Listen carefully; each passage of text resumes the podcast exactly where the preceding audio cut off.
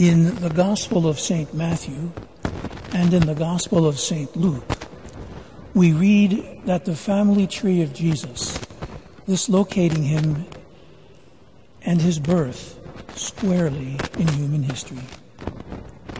More properly speaking, the list of Jesus' family tree, or tracing his lineage, is called his genealogy. This is the same for us as well.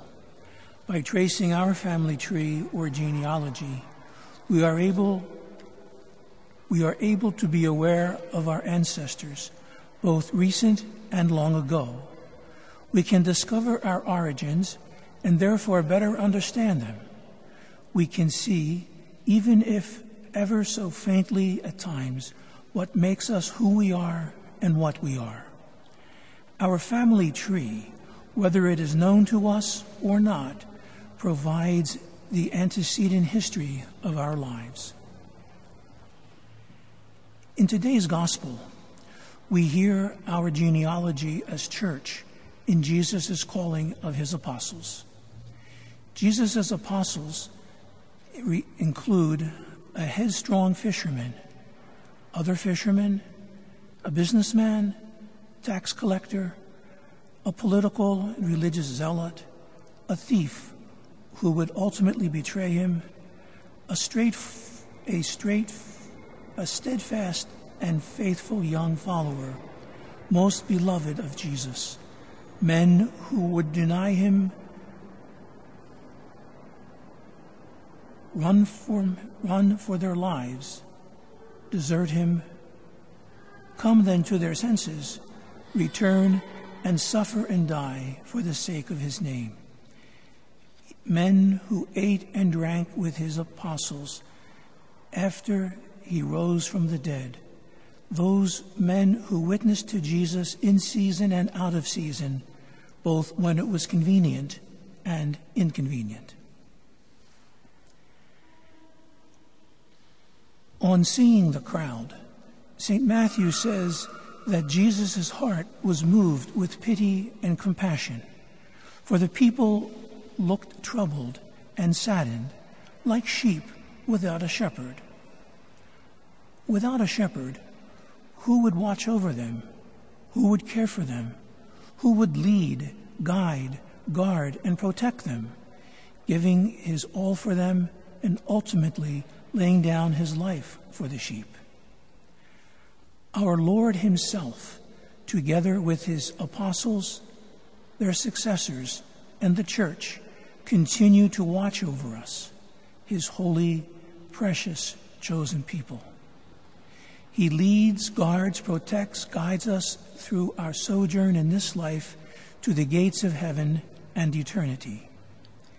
He has pity, care, and concern on us, and they are ever turned toward us, lavished upon us most graciously and abundantly. As our shepherd, the Good Shepherd gives his life for us, even to the point of willingly, lovingly embracing death on the cross. As the scriptures tell us in the book of Exodus, we are indeed his special possession, a kingdom of priests and a holy nation, set apart to know, to love, and to serve God in this life and the next. This through the election and mysterious plan of God for us and for our salvation, as we affirm in the Creed. Through the heart of our Lord, Savior, and God, overflowing with divine love, meek and humble, we find rest, refreshment, strength, and grace. From his life giving heart, eternally be beating at the core of the most holy and blessed Trinity. We are awash with His pity, with His kindness, understanding, compassion, and mercy.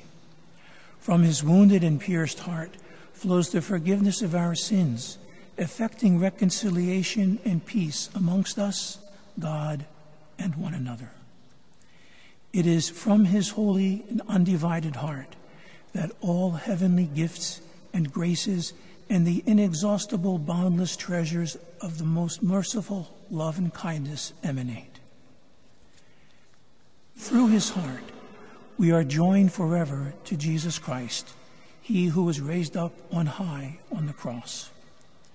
Through our belief in Jesus and our baptism into his life, death, and resurrection, and filled with the Spirit of Father and Son, we are entrusted by Christ with the same mission with which the disciples and apostles were entrusted that is, to proclaim the kingdom of God that it is at hand, to cure the sick, raise the dead, cleanse lepers, and drive out demons.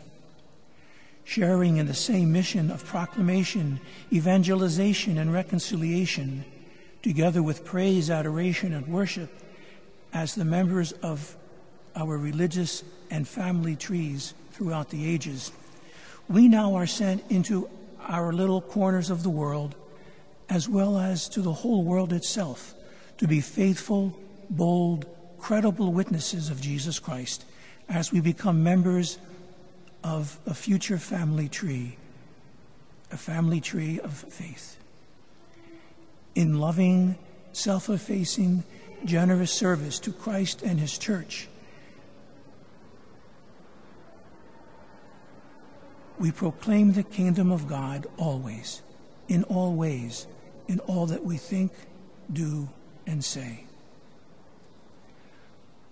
We are shaped and we are formed by the faith of those generations who have gone before us marked with the sign of faith the apostles, the disciples, the first deacons of the church, Saints Paul and Timothy, Titus, Philemon, James, and Jude, the early Christian communities, the saints, most especially the martyrs and confessors over the past thousands of years, and our own families.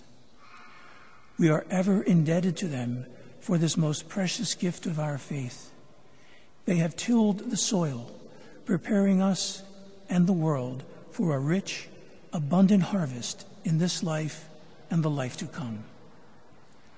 Through our faith and the celebration of the Holy Eucharist, may we always be faithful and credible witnesses to Jesus Christ as we take our part in the genealogy of future generations.